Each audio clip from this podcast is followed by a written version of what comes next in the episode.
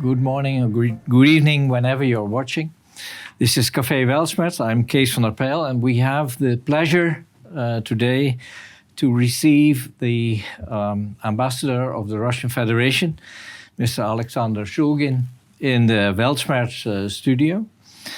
Um, the reason why we are particularly pleased is because uh, the way the conflict in Ukraine is currently being uh, reported in uh, the Netherlands by the mainstream media as extremely one sided.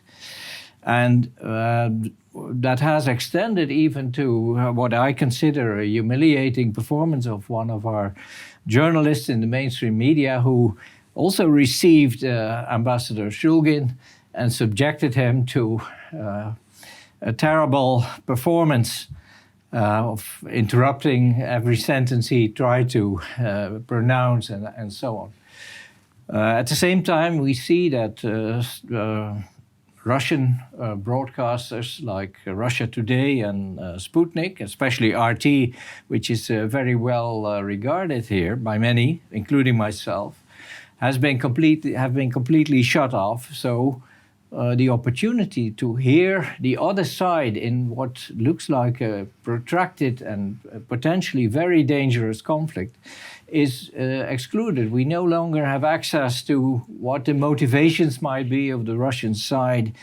And also, if you if you have the chance to speak to somebody from uh, Russia, in this case, uh, the official representative of the country in our country, um, uh, interrupting his every sentence is, of course, not the best way of getting the full story out. And not even uh, you have the chance to address the real issues, because even real disagreements and real points of uh, criticism or you know, inquiry are, are buried in such a way. You must have felt uh, very unple unpleasant as well in the uh, interview you had on Dutch TV? First of all, uh, thank you very much for having me uh, this afternoon. Uh, I'm appreciative uh, of your invitation. This is uh, a pleasure for me to be with you and to have a talk, a chat with you. well, honestly, I don't have a, a not a bad uh, recollection of my previous interview. I, I do understand uh, uh, this kind of behavior from Dutch journalists, a very emotional one. one. For my part, I try to, uh, to be um, calm, to be reasonable, uh, trying to explain the situation. This is how uh, uh diplomats should behave uh, during this kind of uh, talks with the journalists. Yeah, no, I see, I see. Anyway, I've prepared a number of questions, and I'll begin with my first one, mm. if that's okay with you. Yes. Um, Russia and even the Soviet Union before it have traditionally been been characterized by a very cautious and conservative um, foreign policy, defensive uh, in many ways. So, while on the one hand the Soviet Union has always taking care of controlling its own sphere of interest, its, its agreed sphere of interest after the Second World War. It has never ventured outside, and only in 79, when it was invited by the then Afghan government, did it intervene uh, abroad. Um, so there must have been a very serious reason for Russia now, because Russia has uh, adopted that tradition, which is the tradition, well, you might say, of Gromyko and of uh, Lavrov. Uh, and there must have been a very serious reason to break that conservative foreign policy. Now, there are a number of uh, uh, issues that we can raise as a possible explanation, but if I would ask you, what would you consider the prime reason why, in this case, uh, Russia has taken the unusual step not unusual for our side of the, of the world, but unusual for Moscow to intervene militarily in Ukraine? Well, you know, um, security related issues between NATO uh, on the one hand uh, and uh, the Russian Federation on the other have been piling up uh, for many years. Back in 27 uh, at the Munich uh, Security Conference, Russian President Vladimir Putin issued a, a stern warning saying uh, uh, NATO should refrain from further expansion, east, uh, eastward uh, expansion. But actually, to no avail, since NATO countries, uh, led by the United States, uh, had been pursuing their very hostile policy towards the Russian Federation. And uh, they had been actually encouraging Ukrainian authorities to be kind of anti-Russia country instrumental uh, in uh, the plans, uh, instrumental Uh, for the plans of the Western countries to uh, pull back Russia, to contain Russia. And uh, in exchange for, in return for accepting Ukraine in NATO. Uh, back in December last year, uh, we uh, made very serious proposals about security guarantees. We made uh, these suggestions both to the United, both to, to the United States and NATO country. Basically, it was about three crucial elements: uh, no further uh, eastern expansion of NATO country, non-deployment of sophisticated weapons system likely to hit uh, vital centers of the Russian Federation with a very short time of uh, fly, you know, only five or six minutes mm. uh, uh, will be necessary for these kind of weapons to hit targets like Moscow, St. Petersburg. And finally, the third point was about the necessity to return to the configuration of forces uh, as uh, in 1997 at the moment of the signing of uh, founding act between NATO and Russia. To no avail. To no avail, uh, all our uh, suggestions, all our proposals uh, have been rejected actually. Yeah. Uh, Can I just interrupt that yes. this founding act uh, in 1997 yes. was more or less the consolation prize for the Yeltsin mm -hmm. Mm -hmm. presidency at the time of Russia. Yes. That expansion of NATO would not mean the deploy permanent deployment of mm -hmm. troops and heavy weapons in the new NATO membership. Just for the for those who are not familiar. Well, uh, now you're asking me about uh, the breaking point, uh, what would be the trigger of the whole situation. Uh, the same question uh, has been asked to Russian Foreign Minister Sergei Lavrov at a time when we still waited for the reaction of Western countries. And uh, uh, the response, uh, response given by Sergei Lavrov was you know, uh, Russians, uh, uh, they are very slow starters, but very fast riders, meaning Russian patience is running out and enough, it's enough. And finally, all our proposals have been rejected. Ukrainians were encouraged to uh, show their aggressive stance uh, toward the Russian Federation. They, they have been planning to retake the control of Luhansk and Donbass by force. Uh, actually, third attempt uh, to uh, recapture these uh, regions by force. and this has been uh, confirmed by the documents uh, seized by the Russian military during this uh, special military operation.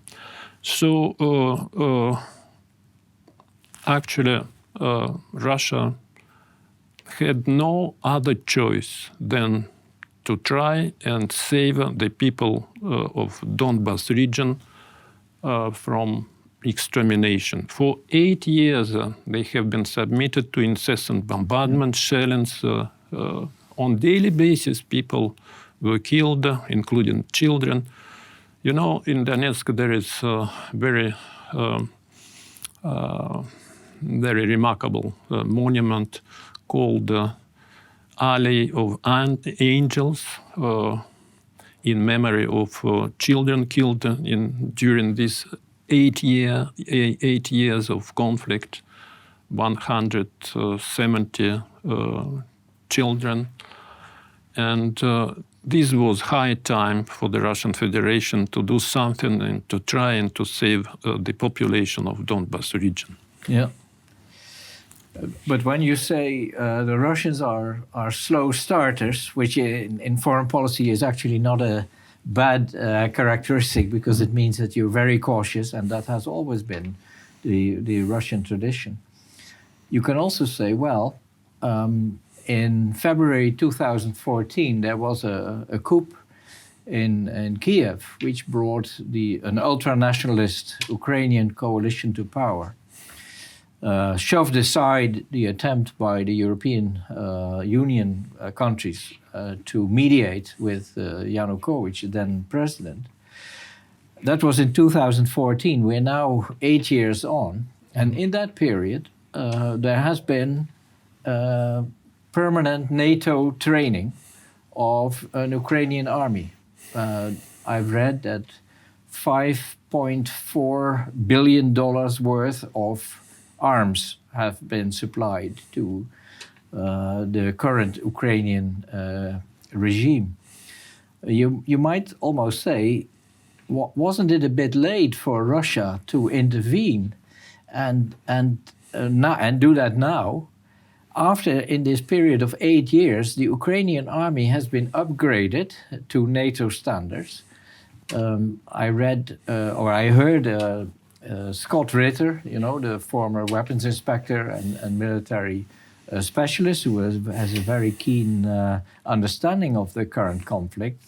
And he noted that the, the invading force of, uh, that the Russians used for this special operation uh, was actually one third the size of the combined regular and reserve uh, military that the Ukrainians have at their disposal. So basically, it's it's far too small to um, well to conduct a real invasion, which means that you occupy all the strategic areas and so on. So, wouldn't you say that? Russia, in fact, in the current conflict, is the victim of its own reticence and its own hesitancy to intervene forcefully at an earlier time. I mean, at the time of uh, in 2014, you had this famous battle of Ilovaisk, mm. where the Ukrainian army was practically uh, annihilated by uh, by a Russian uh, incursion, which was then meant to save Donetsk from being invaded. Uh, if they had done it then, we wouldn't have the, the situation, which is much more dangerous also for Russia, that we have today. Just uh, one uh, quick uh, remark. Uh, this is not invasion. This is just a special operation mm. with limited uh, uh, forces. you said one third of the forces. Yes, it is because it is only about uh, saving the population of Donbas, uh, and uh, the goals of the Russian special operation has been repeatedly stressed uh, by Russian authorities. Uh, first, denazify uh, Ukraine, demilitarize, demilitarize it, without, however, occupying the Ukrainian territory. You also write uh, uh, Western countries, uh, NATO countries, generally speaking, have been providing, uh, have been training, uh, have been uh, providing uh, weapons, pumping weapons in Ukraine. But uh, even more uh, dangerously, this effort uh, has been deployed along with uh, sustained uh, Kiev's authorities' uh, brainwashing campaign in order to uh,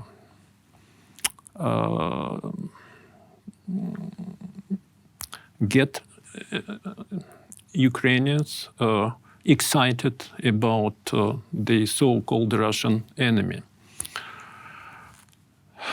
This uh, hatred, uh, language of hatred, uh, can be shown uh, by uh, some pictures. You know, the rallying cry uh, in modern Ukraine has uh, unfortunately become very infamous slogan. Uh, Moskaляка на галяка, meaning all the Muscovites should be hung, should be executed.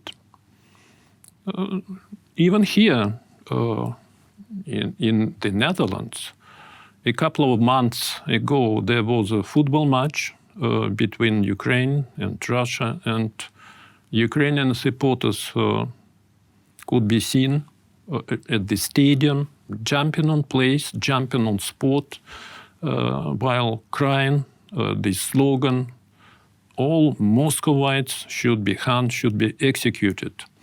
Even children in these schools uh, had been taught that uh, Russia uh, actually is the main enemy uh, of uh, Ukraine. This is totally absurd because we are very close, one uh, people to other, many links, many, mm, you know, um, mm, affinities, uh, lots of friends uh, in Ukraine, in Kiev, and uh, vice versa. This is quite absurd situation. And well, in the face of this imminent danger of uh, just new uh, uh, outbreak of conflict in Donbas, like I said, there were plans of launch a third attempt to recapture uh, Donbas region.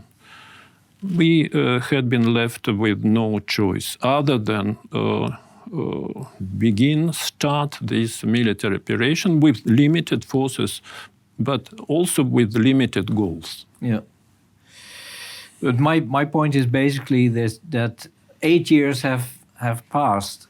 And in these eight years, Ukraine has become a more redoubtable uh, military force. So basically, Russia is paying a price now for its Yes. own uh, hesitancy in, in, uh, in intervening.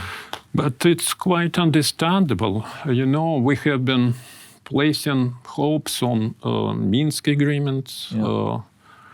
This was a kind of roadmap uh, for the settlement, uh, with uh, the idea of uh, Luhansk and regions be given special uh, autonomous status with some modification to the Ukrainian constitution, amnesty law, and all kind of adjustments. And as a final step of this roadmap, uh, the reestablishment uh, of the full control uh, of the Ukrainian forces over, over the border with uh, the Russian Federation. But uh, neither uh, Poroshenko, uh, then president of Ukraine, nor uh, Vladimir Zelensky, the current president, they uh, uh, were uh, not willing actually no, to uh, stick to these uh, agreements, and uh, Zelensky has repeatedly said, no, uh, this uh, would be harmful for, for us uh, to uh, observe these agreements. Mm, Lately, uh, uh, President Macron uh, uh, spoke, uh, I guess it was uh, back in December, spoke with President Putin, and again, they uh, discussed the possibility uh, of Fr- France and Germany to uh, put pressure on Kiev's authorities to uh, make them return to the table of the negotiations to go uh, along the diplomatic path. And unfortunately, this uh, did not happen, and uh, the outcome is uh, uh, now between us, uh, Yeah. in, in face of us. Uh, just as a, as a footnote to this question, uh, doesn't that signify that uh, if you if you uh, think of the fact that the, both Minsk agreements were agreements with Germany and France, with uh, the Kiev uh, regime and uh, with the Russian Federation, uh, whereas the United States was not part of the Minsk agreements, as far as I recall. And does, doesn't it show that uh, the governments in Kiev actually uh, listen more to uh, what is coming out of Washington and maybe out of uh, NATO headquarters than to what they discuss with uh, Russia and Fran- with uh, France and Germany? Well, uh, you know, we have um, serious grounds to think that uh, all the important decisions uh, taken by Kiev authorities uh, they uh, are taken in coordination and uh, with authorization coming from Washington. That's why uh, we tend to say that uh, Ukrainian sovereignty is uh, not complete one, but rather partial one. The real actor uh, is the American administration. I tell you even more. You know, we are engaged uh, now in uh, diplomatic uh, talks with the Ukrainian side. There were several rounds of diplomatic discussions lately in Turkey. And at some point in time, we had the impression that the outcome uh, could be found with uh, some positive uh, elements popping up. But then there was uh, this uh, Bucha incident, and the impression was, uh, and I'm referring to the statement made by uh, Russian Foreign Minister Sergei Lavrov, the impression was that uh, a third party is uh, trying to interfere to derail uh, these negotiation, to postpone the diplomatic settlement.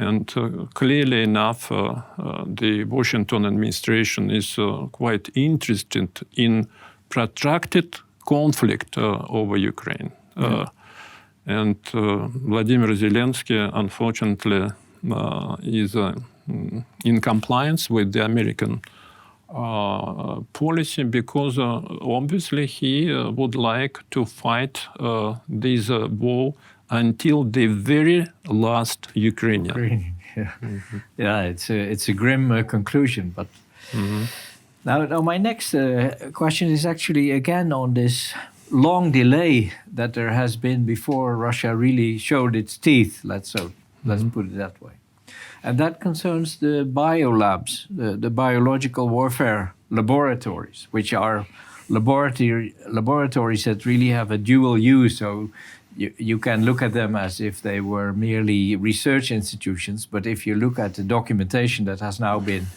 uh, discovered, you can also see that, uh, for instance, delivery instruments like drones able to spread uh, toxins uh, across uh, uh, a wide area have, have come to light.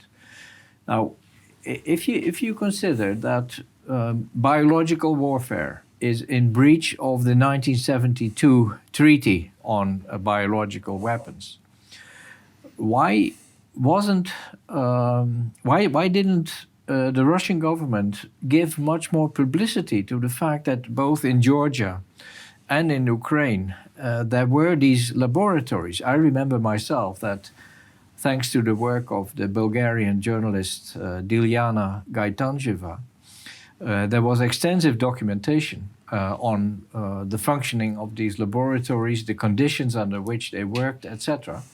And by chance, the other day, I saw on Russia Today, which you can receive if you uh, tune in on Odysee, which is a French equivalent of Café Weltschmerz. Um, you, you could see all kind of details on these biological laboratories. Now, I, I would have thought that uh, Russia would be, have been in a perfect position all along from 2014, when, when these laboratories were already functioning for almost a decade, to uh, complain about uh, the fact that these were being uh, operated on Russia's border, uh, as they are on the Chinese border and so on. Why, why did we have to wait for Russian military to discover the bio laboratories that many informed people, and I'm sure your own intelligence, would have been aware long ago? Actually, uh, we have uh, long been aware of wrong things uh, being uh, carried out uh, under the roof of these laboratories whole network of laboratories, uh, especially in Ukraine. You just uh, mentioned uh, this uh, journalist uh, Gaytandzhieva, but uh, let me remind you of a, a, very telling statement made at some point in time by a former security minister of Georgia, Mr. Giorgadze According to him, a laboratory in the neighborhood uh, of uh, Tbilisi, Georgian capital, hosted a group of military experts from Pentagon, mm. and uh, they have been they were believed to be engaged in secret research, uh, secret experiments, experiments over uh, over uh, Georgians, uh, with some experiments ending with lethal mm. cases. Well, we tried to sound alarm bells, but again, we were not heard. Uh, we were not heard. Mm. But the real scope uh, the re real scope of what uh, was going on uh, became evident as soon as Russian military obtained very important documents about the functioning of these uh, secret laboratories. Uh, the first impression is that uh, uh, Ukrainians are under the supervision of Pentagon experts have been researching some very dangerous pathogens, uh,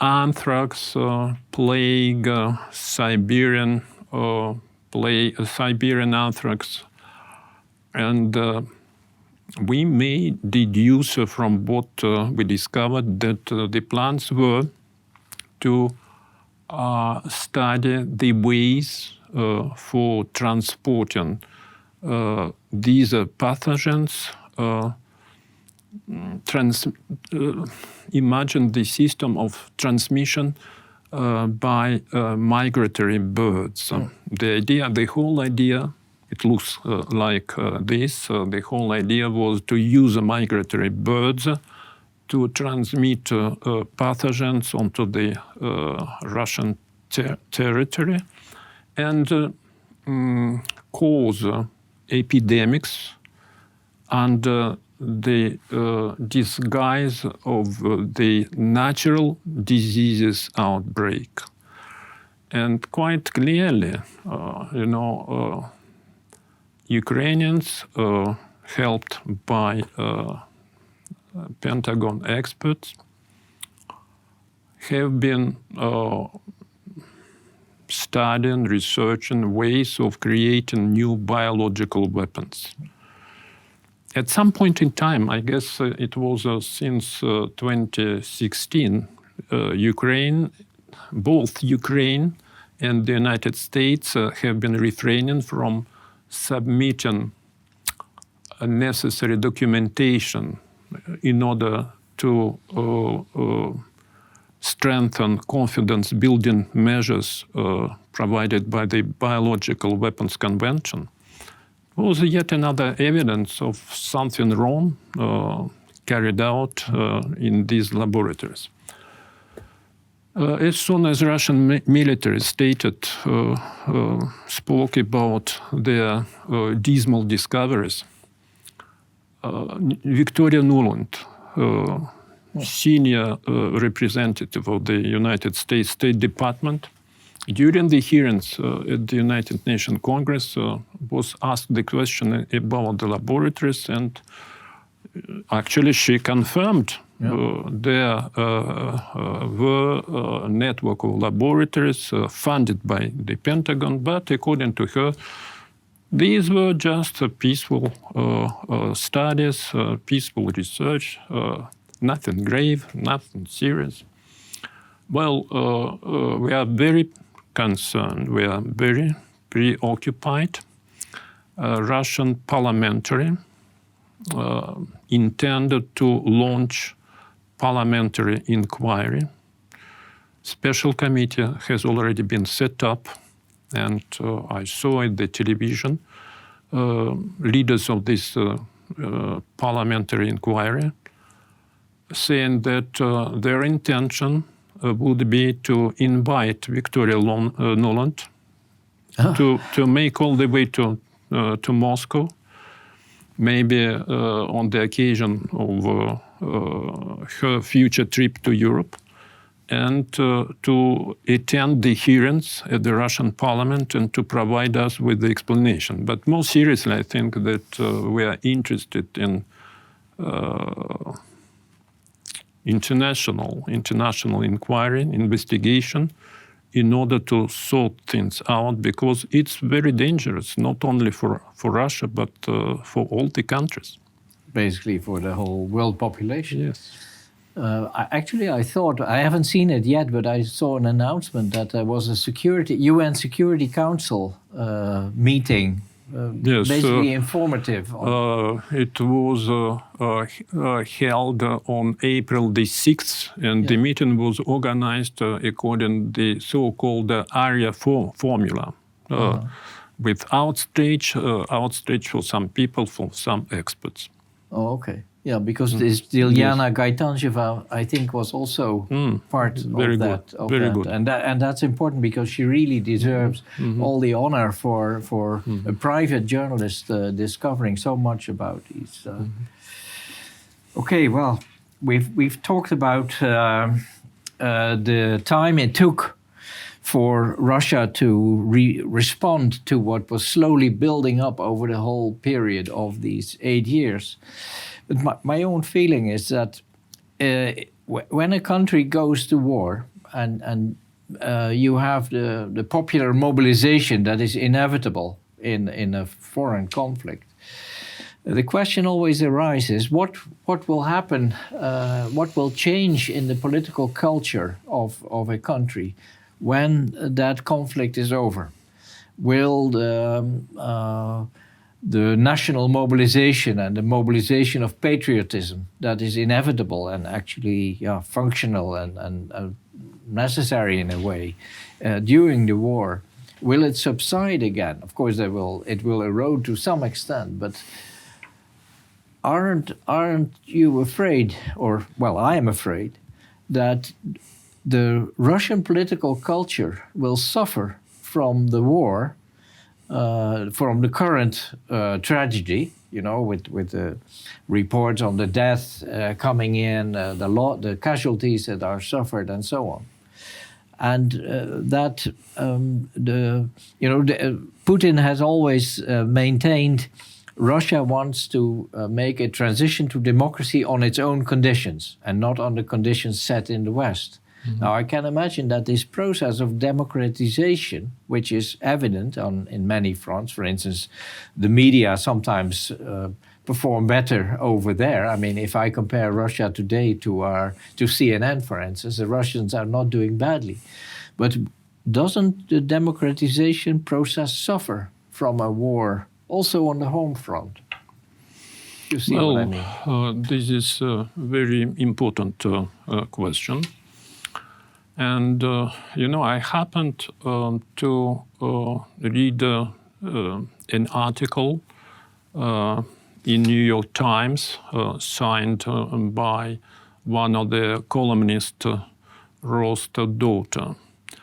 Very reluctantly, these columnists, and uh, you know, New York Times uh, cannot be considered as uh, paper with sympathy uh, towards uh, Russia, towards Russian people, generally speaking, but very reluctantly, this columnist admitted the constant, steady growth of domestic popularity of Vladimir Putin. Independent pollster Levada, Cent, mm-hmm. Levada Center estimated at 80% the rate of current popularity of the uh, Russian president, uh, up from uh, 60, 65%, quite extraordinary. You know, uh, and the explanation is that uh, uh, during this uh, difficult time, Russian public opinion overwhelmingly stands uh, uh, by uh, its president, their president. and no doubt about this very, very serious united response from the Russian society all the more so that uh, what we observe now from uh, Western countries and especially from Washington looks like deliberate attempt not only to cripple uh, Russian economy, like uh, they used to, to say in Washington, but also to uh, harm uh, Russian population, not only middle class, but ordinary Russians to uh, put its economy in tatters. Uh, you know, President then President Obama uh, promised Russia this is regional power and its economy will be in tatters, but also deprive us. Uh, from our culture, from our identity, and uh, make no mistakes, uh, all the Russians stand by uh, the president, and uh, this is uh, extremely serious support from all the Russian population. quite strong support. Well, now the question is how long will this last? The New York Times columnist kept saying this may take many, many years. Probably uh, lifespan uh, over the whole generation. Personally, I'd be rather optimistic, uh, looking forward to better times, uh, better prospects. But nevertheless, the fact, the truth is uh, that uh, the general opinion in my country is that uh, the collective West, uh, how we call them, United States, uh, NATO countries, EU, EU countries, this West can be trusted no more. And uh, well, I could have warned you some time ago that it was better to assume yes, that uh, much and, earlier. You know, I'm afraid that this sentiment will prevail for some time, mm. at least in the uh, near or middle term future. Yeah. Well, you you say that uh, the the sanctions and the Western policy overall have as their aim to ruin the Russian economy and um, and and uh, destabilize its society. But I can assure you, as a citizen from an EU country, mm-hmm. that many people have uh, observed that probably the EU will pay a heavier price for uh, the measures that are now being taken. Like, for instance, United States continues to import strategic materials from Russia, uh, even energy, uh, whereas the EU countries are uh, compelled to, to break off all economic ties with what is for Europe, of course, a much more natural economic uh, partner. So we're all just uh, just one remark. Uh, uh, despite uh, uh, all the uh, hostile rhetoric, the Americans started buying even more Russian oil. Yeah. I happened to see some figures. maybe 40% of purchases of Russian oil more. so on the one hand, uh, they are trying to persuade uh, uh, Europeans to cut off all ties with Russia, and on the other hand, they still make some mm, business with Russia. They uh, I guess uh, so. They uh, tried to, to lift sanctions regarding the mineral minerals uh, necessary for the agriculture.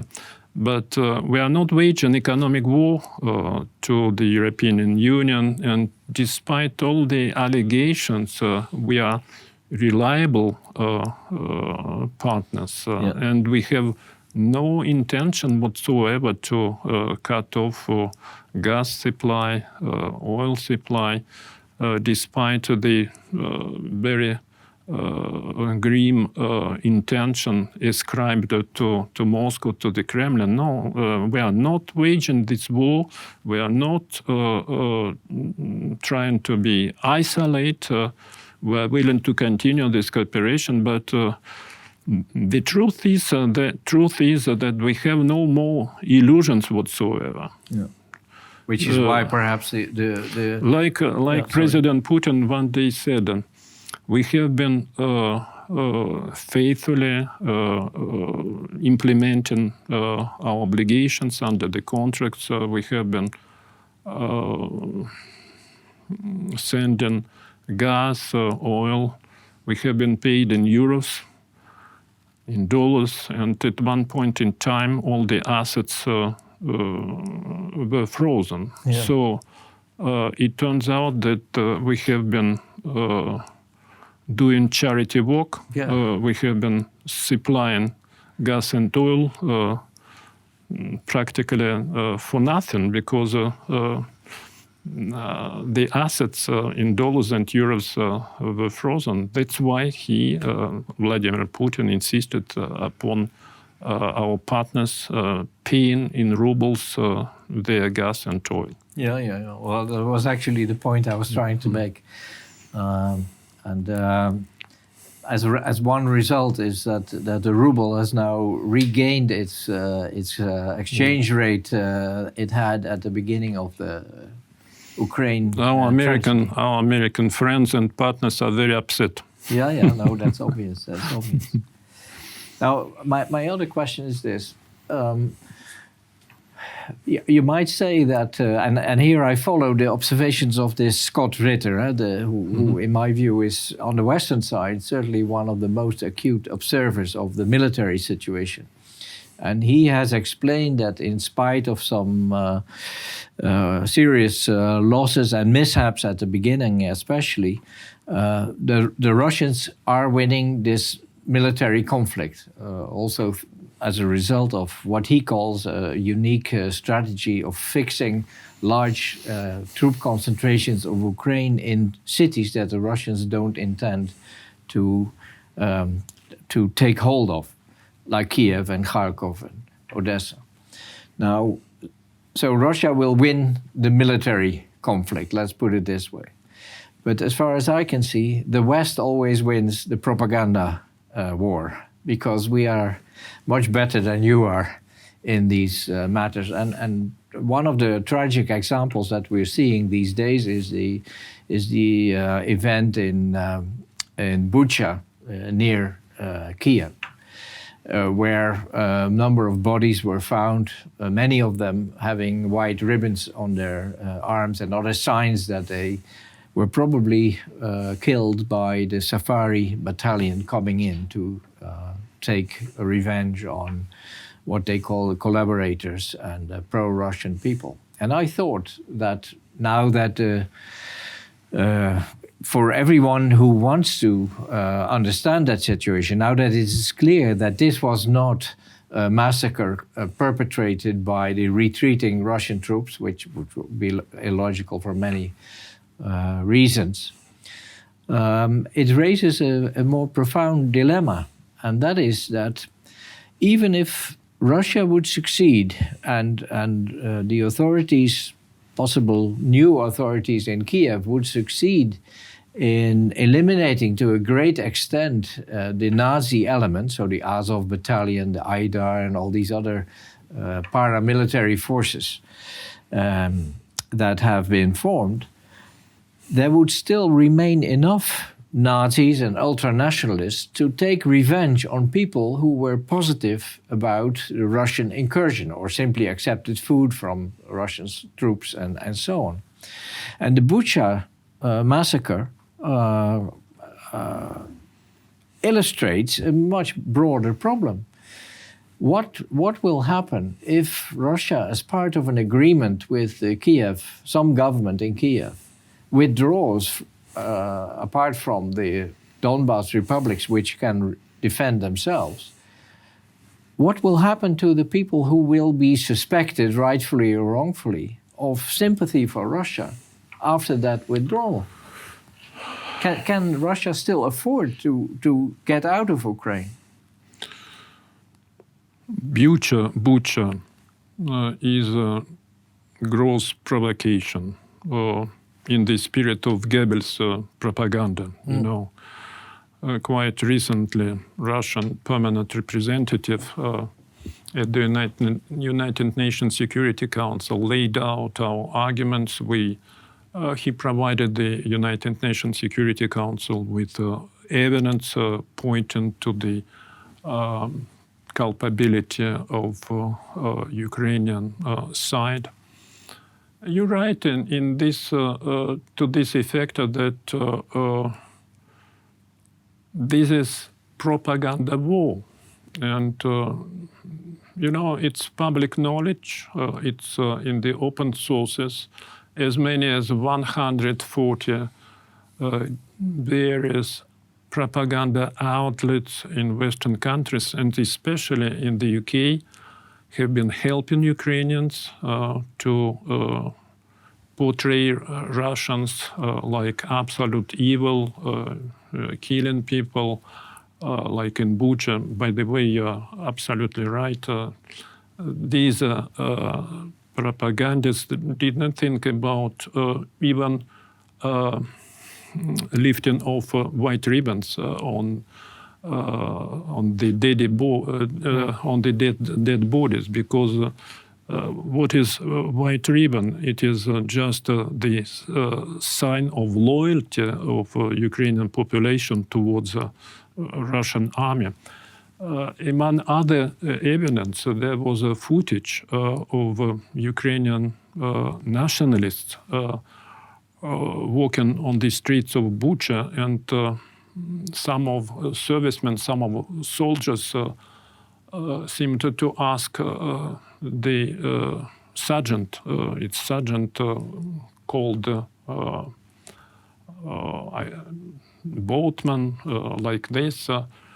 Uh, and uh, uh, should we fire, should we shoot people wearing the white ribbons and uh, there was a curse and a positive response. So uh, it was a stage provocation, and uh, Russian Russian Defense Ministry at some point issued warning saying this is not yet over. There uh, would be yet another uh, propaganda uh, stance. And unfortunately, this morning we observe yet another provocation. Missile strike over the railroad station in near Kramatorsk. President Zelensky immediately uh, made a statement about uh, the evil uh, action from the Russian military. But having said this, said, said this he has uh, forgotten to mention that the wreckage of the missile uh, recuperated, uh, recovered at this port is the one of a special type of missile Tochka-U, point U uh, type of missile used only by Ukrainian military. Mm. Uh, this is uh, old weapon and uh, this is uh, not used by Russian army anymore. By the way, uh, Ukrainian army and to be it, to be very precise, the 19th, sep 19th separate uh, rocket brigade of the Ukrainian armed forces fired uh, another missile uh, on the center city of Donetsk. It, it happened on March the 14th. Yeah, yeah, I remember. Yeah. Uh, missile landed, uh, has been destroyed just during the flight, but parts of missile uh, uh, fall, uh, fell in the city ground, and at least 19 people were killed and around 40 people injured. Yet again, uh, U missile. This is yet another huge provocation by um, Ukrainian military. So we are uh, determined to continue our uh, military operation. Uh, our goals are very clear to denazify, to demilitarize Ukraine with, without occupying it. Sometimes uh, I observed a very skeptical reaction when I spoke here, when I speak here to my Dutch interlocutors. Uh, when uh, I mentioned the problem of uh, Nazism in Ukraine, uh, people used to shrug, looked very skeptical, saying, How come the current Ukrainian president is a Jewish himself? But the problem is that this Jewish president is turning blind, blind eye to the rise of Nazism. I guess there was even a scene uh, uh, shown at the television.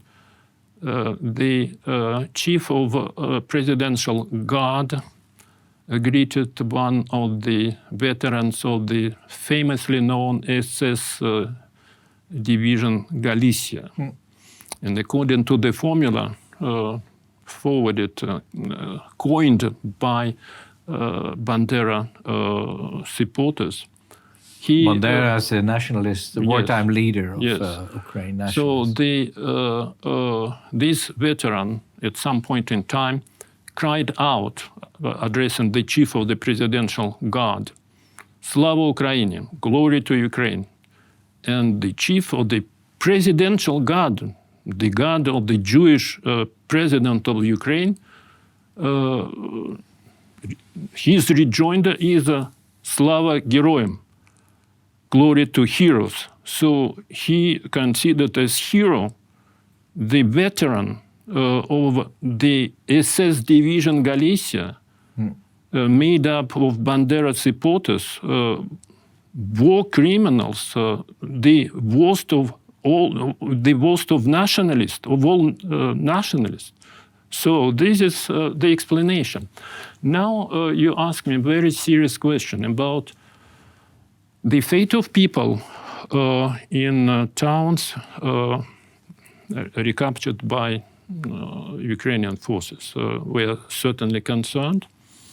And my hope is that there are two tracks military track on one hand and diplomatic track uh, we have registered some positive elements during the talks.